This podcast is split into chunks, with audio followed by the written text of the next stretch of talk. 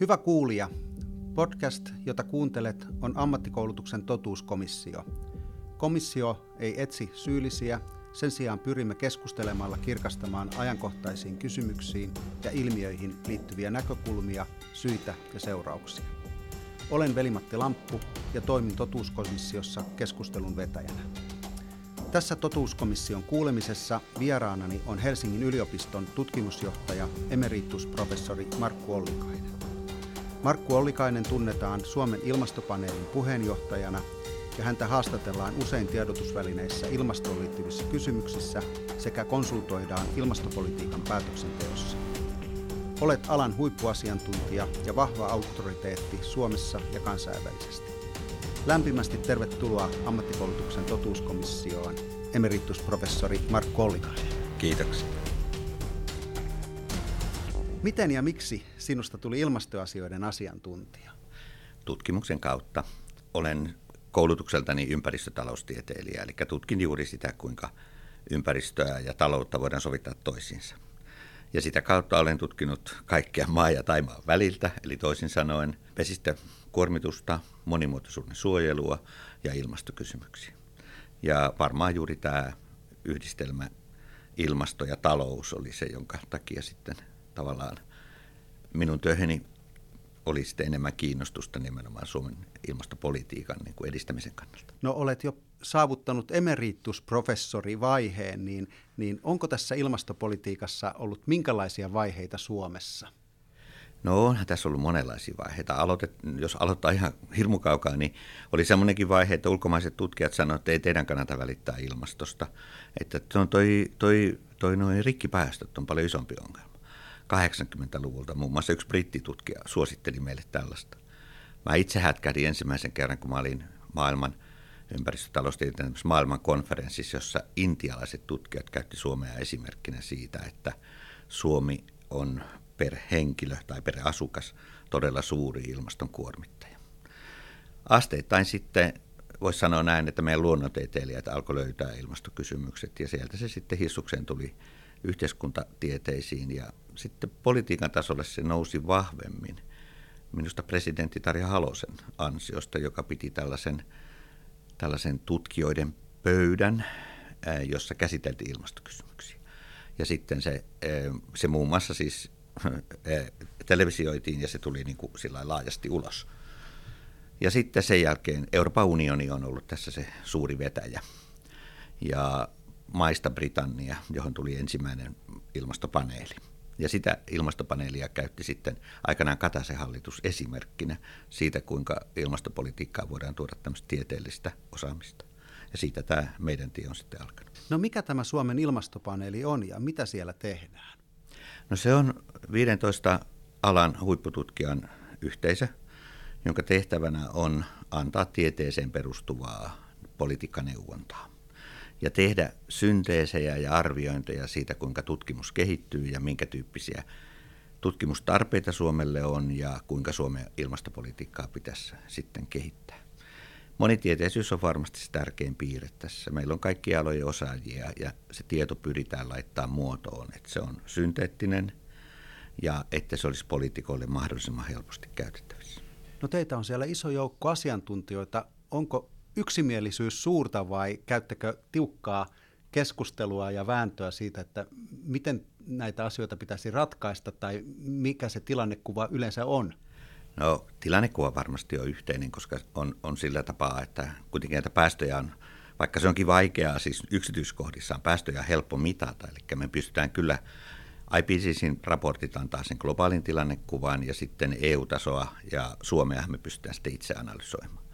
Mutta kyllä käydään kiinnostavia keskusteluja usein siitä, että tuleeko joku teknologia, vaikkapa nyt nämä negatiiviset päästöt, eli bio-CCS, hiilidioksidin talteenotto ja säilyttäminen, että millä aikataululla teknologiat kypsyy ja milloin ne olisi järkevää tuoda osaksi ilmastopolitiikkaa. Ja, ja tuota, sitten jos siirrytään miettimään, että mitä pitäisi kouluissa tehdä, niin sitten tietenkin ollaan semmoisella alueella, jossa varmasti kaikilla on mielipiteitä mä sanoisin näin, että ei, ei kyllä väännetä, mutta käydään kyllä välillä aika, sanoisinko, hyvin kiinnostavia keskusteluja.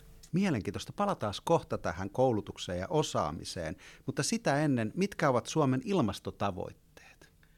No Suomen, Suomen siis niin kuin hallitseva pitkä, pidemmän aikavälin ilmastotavoite on olla hiilineutraali vuonna 2035, mikä tarkoittaa sitä, että Suomi ei enää jouduta ilmastonmuutosta niin kuin valtiona. Mutta sittenhän meidän konkreettista politiikkaa ohjaa, ohjaa myös sitten EUn yhteinen politiikka, jossa on maittain sovittu tavoitteita. Ja meille on vuodelle 2030 asetettu tavoite sinne päästökaupan ulkopuoliselle sektorille. Päästöjä pitää vähentää 50 prosenttia ja sitten meidän tulisi pitää yllä maankäyttösektorin nettonielua ja sille tämmöinen alustava tavoite vuonna 2030 on komission ehdottamana 17,8 miljoonaa tonnia. Ja näiden tavoitteiden saavuttamisen ja sitten sen hiilineutraalinen saavuttamisen ympärillä tietysti politiikan suunnittelu toimii. Tässä puhutaan aika abstrakteista käsitteistä ja määristä ja prosenteista ja tavoitteista, niin kerro, missä tilanteessa me tällä hetkellä ollaan suhteessa tavoitteisiin? No Suomen päästöt on tällä hetkellä noin 47 miljoonaa hiilidioksidiekvivalenttitonnia ja meidän nielu on ennakkotietojen mukaan – yksi miljoona, eli miinus yksi. Ja siitä sitten jos miettii, niin, niin meidän päästökauppasektorin, eli teollisuuden päästöt vähenee hirmu kovaa kyytiä. Meidän arvion mukaan ne on vuonna 2035 vain 5 miljoonaa tonnia. Mutta sitten siellä päästökaupan ulkopuolisella sektorilla, missä on liikenne, maatalous, jätehuolto, niin siellä saadaan kyllä ponnistaa kovasti. Mutta sielläkin päästöt pitäisi pystyä sitten laskemaan semmoisen 13 miljoonaa tonnia. Meidän urakka on oikeastaan siellä. Päästöt siellä nyt on 27 miljoonaa tonnia. Eli. Mutta kaiken kaikkiaan siis Suomi on fossiilipäästöjen osalta suoriutunut todella hienosti. Meidän ainoa haaste on nämä nielut, jotka tässä sellubuumin yhteydessä meni aika pieneksi. No nosta jokin näistä asioista. Itse asiassa tämä sanomahan oli kuitenkin aika positiivinen, eli, eli suunta on oikea, mutta et mistä me voidaan olla erityisen ylpeitä tällä hetkellä? No kyllä me voidaan tällä hetkellä olla erityisen ylpeitä siitä, miten tuo vihreä siirtymä etenee. Eli siis meidän, meidän sähkön tuotanto on jo reilusti yli 90 prosenttisesti päästöntä. Lämmöntuotannossa meillä on haasteita, mutta sitten tämä teollinen toiminta, jossa siis vety astuu sisään ja jossa innovaatioita tehdään kovaa kyytiä, niin se on sellainen esimerkki, joka on herättänyt huomiota kaikkialla maailmassa. Eli siis, siis niin kuin monta papukaijamerkkiä teollisuudelle. Mutta annan mä kyllä hallituksellekin jotakin hyviä asioita. Mä, ää, olen saanut monelle maalle selittää, että mitä tarkoittivat Suomessa, kun Marinin hallitus pyysi nämä tiekartat toimialoilta. Sehän oli tämmöinen sosiaalinen innovaatio, jossa niin kuin tavallaan teollisuus pyydettiin mukaan – hiilineutraalisuustavoitteen saavuttamiseen. Ja sitten teollisuus sai esittää toiveita tai ehtoja sille, että mitä valtion pitää pystyä tarjoamaan, että tämmöinen onnistuu. Ja siinä käytiin todella hedelmällinen dialogi sitten julkisen vallan ja, ja, ja tota, toimijoiden kesken. Se oli minusta aika hieno, hieno tämmöinen niin kuin innovaatio sitten tänne sosiaaliselle puolelle. No onko teollisuus ja muut yhteiskunnan toimialat tai yhteiskunnan sektorit sitoutuneita Kyllä voi sanoa. Ne on, oikeastaan teollisuus on sitoutuneempi kuin poliitikot on olleet. Ja teollisuus kulkee kaksi, kaksi askelta pidemmällä, pidemmällä ja on, on niin kuin vaativampi kuin mitä, mitä julkinen valta. Eli se just kuvaa sitä innovaatiotoiminnan ja niiden uusien mahdollisuuksien niin kuin tuomaa näkymää, mikä teollisuudella on. Niin eli poliitikot tulee perässä ja yhteiskunta ja, ja teollisuus menee edellä ja ehkä hyvä niin. Niin, niinhän se aina menee. Tähän liittyy sitten siihen, että, että täytyyhän poliitikkojen sitten miettiä, että miten sitä säätelyä kehitetään ja miten noita vanhoja lakeja uusitaan ja muuta. Ja siinähän on jo niin kuin semmoinen niin kuin proseduraalinen hommahan on suuri. Eli kyllä se, kyllä se yleensäkin yhteiskunnassa menee niin, että ne innovaatiot tulee sieltä sitaateissa kentältä ja sitten siihen niin kuin hallitus ja valtiovalta tai mikä kunta tai mikä se onkaan, niin adaptoituu. Tämä on just oikea järjestys. No niin ja pyrkii lainsäädännöllä seuraamaan jo sitä, mikä on totta. Niin, ja, ja yritykset vaatii sitä, että lainsäädännön ei pitäisi vain seurata, vaan se pitäisi myös mahdollistaa niitä uusia ratkaisuja. Mm. Ja monet näihin hiilidioksidin talteenottoon liittyvistä ja mahdollisesti uusiin tuotteisiin liittyvistä kysymyksistä on sellaisia, että kipeästi tarvittaisiin ratkaisua niin Suomelta tai linjausta niin Suomelta kuin esimerkiksi EUlta. No mistä saat vastapainoa työhösi? Kalastus, pyöräily, Eli siis kaikki tämmöinen niin kuin fyysinen aktiviteetti, jossa saa pois, pois adrenaliinia, ahdistusta Ja no sitten tämmöistä ei tietenkään saa sanoa, mutta tulee öisin aika paljon kirjoiteltua juttuja. No mitä se nukkuminen? No muutama tunti. Siihen pitää ehkä sitten satsata. No siihen sitten joskus lomalla satsataan, mutta silloin kun on kova paine päällä, niin kyllä se aika vähin tuppaa jäämään. Mm. Ja varmasti kysyjiä on. Tässä on nyt vilissyt jo näitä termejä, niin palataan vielä ihan perusteisiin. Niin selitä ammattiosaajille ja opiskelijoille, mitä tarkoittavat käsitteet kestävä kehitys, vihreä siirtymä ja hiilineutraalisuus? No niin, nyt tuli vaikeita kysymyksiä, miten mä niihin osaan vastata.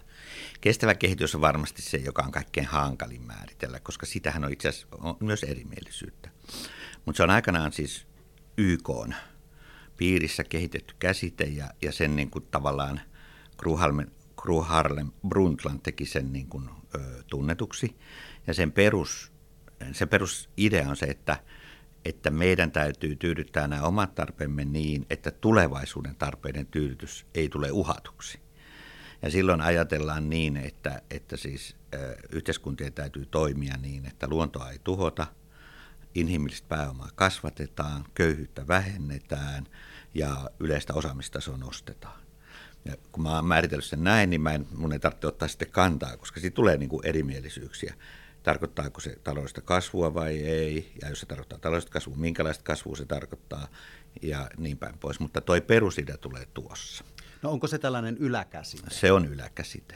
Ja hyvin, niin kuin, se on niin kuin sosiaalisesti vahvasti virittynyt käsite, eli siellä se oikeudenmukaisuus ja, ja, ja tuota, mm, ikään kuin se yleisen hyvinvoinnin edistäminen on suuremmassa roolissa kuin nämä tämmöiset luonnonvarojen käyttöön liittyvissä kestävyyskäsitteissä. No niin. Ja sitten on tämä vihreä siirtymä. No vihreä siirtymä, me määriteltiin se luontopaneelin ja kestävän kehityksen paneelin kesken se näin, että vihreä siirtymässä on kysymys tällaisesta järjestelmätason siirtymästä irti infrastruktuurista, tuotantotavoista, käyttäytymisestä ja normeista, jotka aiheuttavat ilmastonmuutosta – tai vahingoittavat ympäristöä. EUhan sen lanseeras ja siinä sen perus, niin kuin se perus ydinasia on se, että yhden investointisyklin aikana me siirretään Eurooppa sellaiseen tuotantotapaan, joka kestää nämä niin kuin ikään kuin kaikki kestävyys tai, tai vastaa kaikkiin kestävyystasoihin, mukaan lukien oikeudenmukaisuus.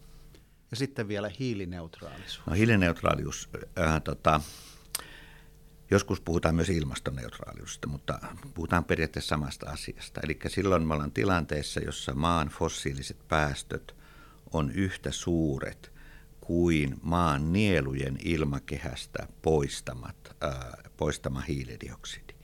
Eli me ei päästöillä, se määrä, mikä me päästöillä sinne lisätään, me se nieluilla otetaan pois. Ja sen takia me ei sitten enää aiheuteta sitä ilmastonmuutosta. Ja sitten jos ollaan niin hitusen tarkempia, niin me puhutaan ihmisen ylläpitämistä nieluista jolloin me ollaan tilanteessa, että kun ihmisen ylläpitämät nielut on yhtä suuret kuin ihmisen aiheuttamat päästöt, niin luonnonnielut alkaa poistamaan ilmakehästä hiilidioksidia, ja me on siirrytty sille polulle, jossa hiilidioksidipitoisuus ilmassa vähenee. Mm. No sehän kuulostaa hyvältä kehitykseltä. Unohdinko jonkun tärkeän termin? No tässä varmaan ne tärkeimmät on. Ja maailmahan pitäisi vuonna, vuoteen 2050 mennessä olla tässä hiilineutraalissa tilassa. Mm. Silloin me voidaan saavuttaa se 1,5 asteen tavoite. No usein ihmiset kuitenkin ajattelee, että, että eihän Suomella tässä ilmastoasioissa nyt niin suurta merkitystä ole ja me ollaan pieni maa ja meillähän on asiat itse asiassa aika hyvin, niin mitä vastaat meille kyseenalaistajille, jopa kyynikoille? No onhan meillä asiat hyvin. Se, siitä voidaan ainakin olla samaa mieltä. Mutta sitten, sitten, sittenhän tämä puuha palautuu siihen, että, että maailmassa ei taida olla kuin vähän toistakymmentä maata, joiden osuus globaaleista päästöistä on enemmän kuin 0,7 prosenttia. Ja sitten on se 150 maata, joilla, joilla tämä osuus on sitten alle sen. Mutta kun lasketaan nämä 150 maata yhteen, niin kyllä sieltä kohtuullinen määrä päästöjä syntyy.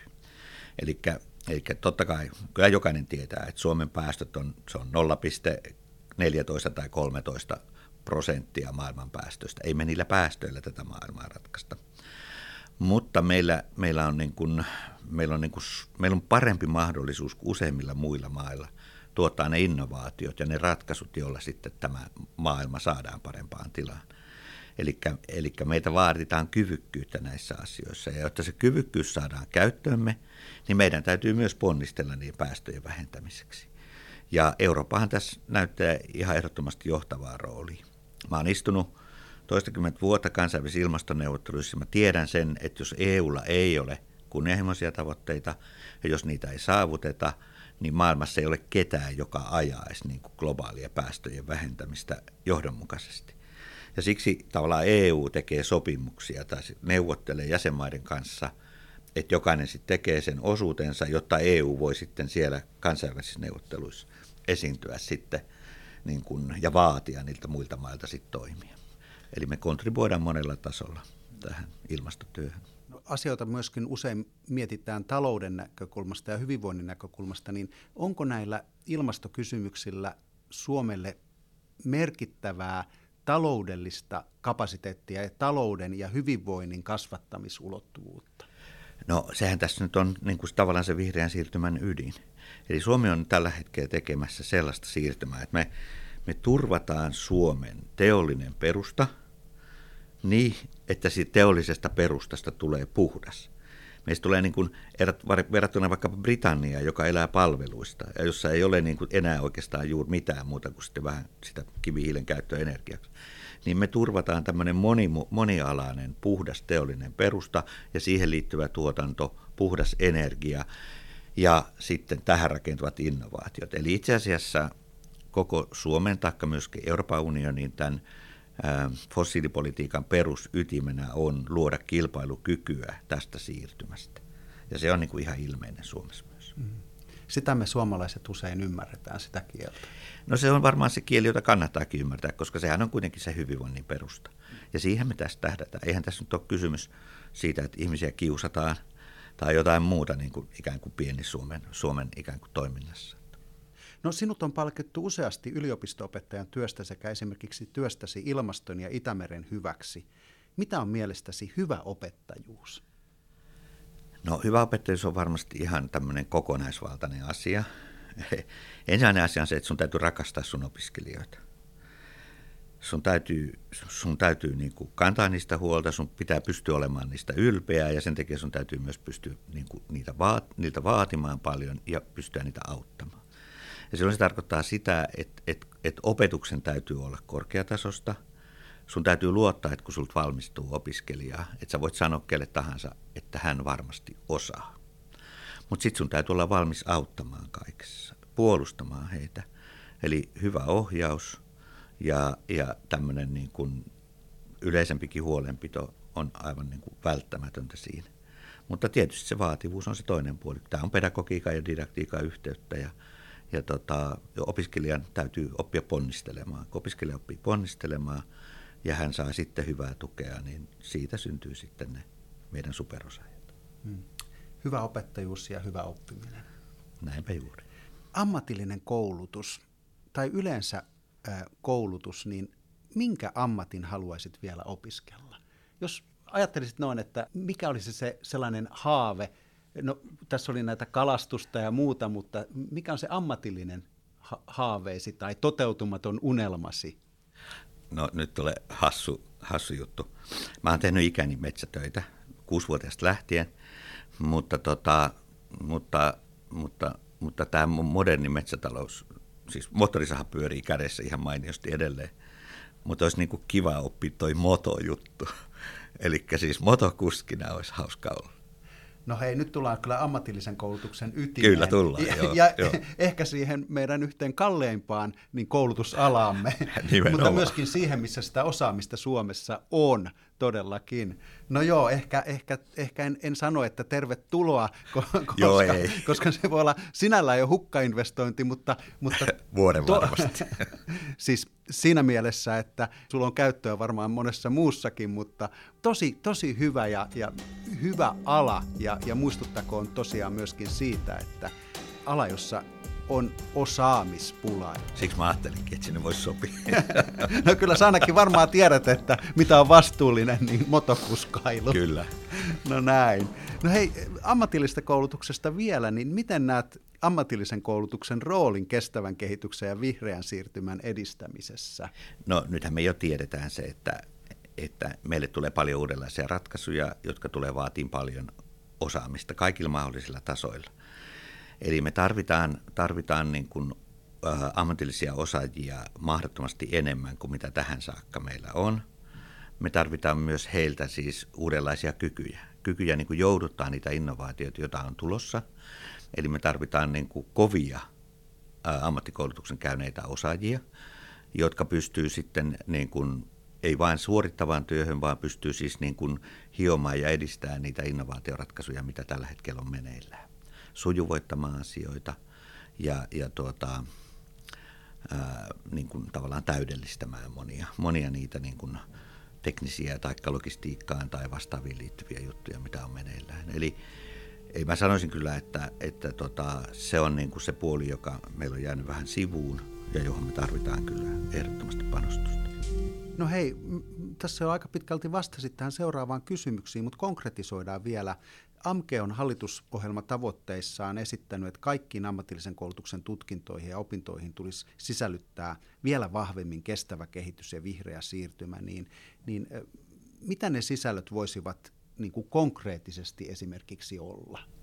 No, no sitä täytyy tietysti vähän niin kuin suunnittain miettiä, mutta mä sanoisin esimerkiksi, että että niin kuin nämä, nämä niin kuin teollisen ekologian symbioosit on sellaisia, joita tulee meille lisää ja meille tulee näitä niin kuin keskittymiä. Meillä on Porvoon keskittymä, meillä on Kemitornio keskittymät, meillä on Harjavalla ympärillä, Uudenkaupunkin ympärillä, jossa täytyy niin kuin tavallaan pystyä katsomaan yhden alan yläpuolelle ja pystyy niin kuin löytämään sit sitä synergiaa.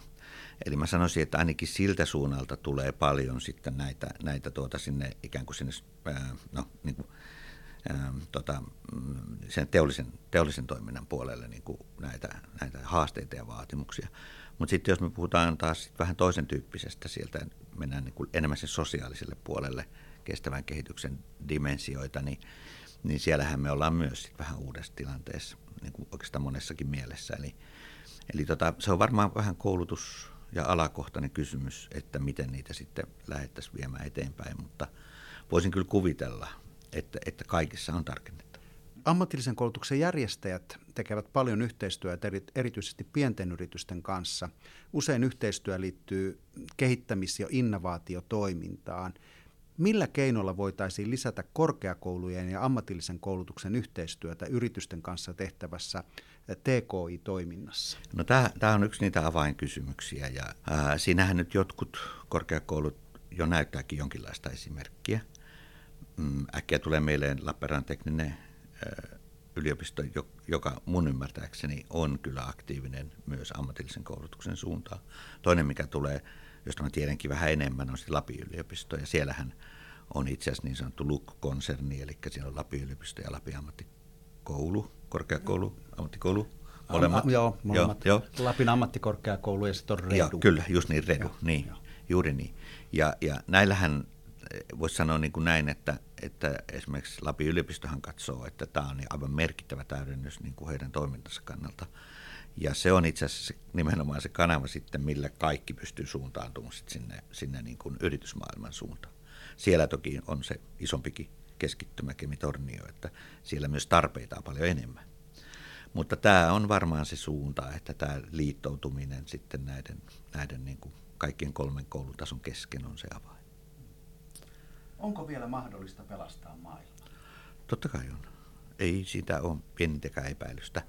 Jos me katsotaan, niin kuin, äh, voidaan puhua vaikka mole, molemmistakin asioista, ilmastonmuutoksesta. Tällä hetkellä päästöt on 58 gigatonnia, äh, kivihiiliyksistä vastaa noin 15 miljoonasta. Meillä on kaikki edellytykset sulkea kivihiili pois tuotannosta vaikka heti, koska siihen korvaavat ratkaisut on. Se yksistään kääntäisi silloin aivan radikaalisti tämän kehityksen toiseen suuntaan.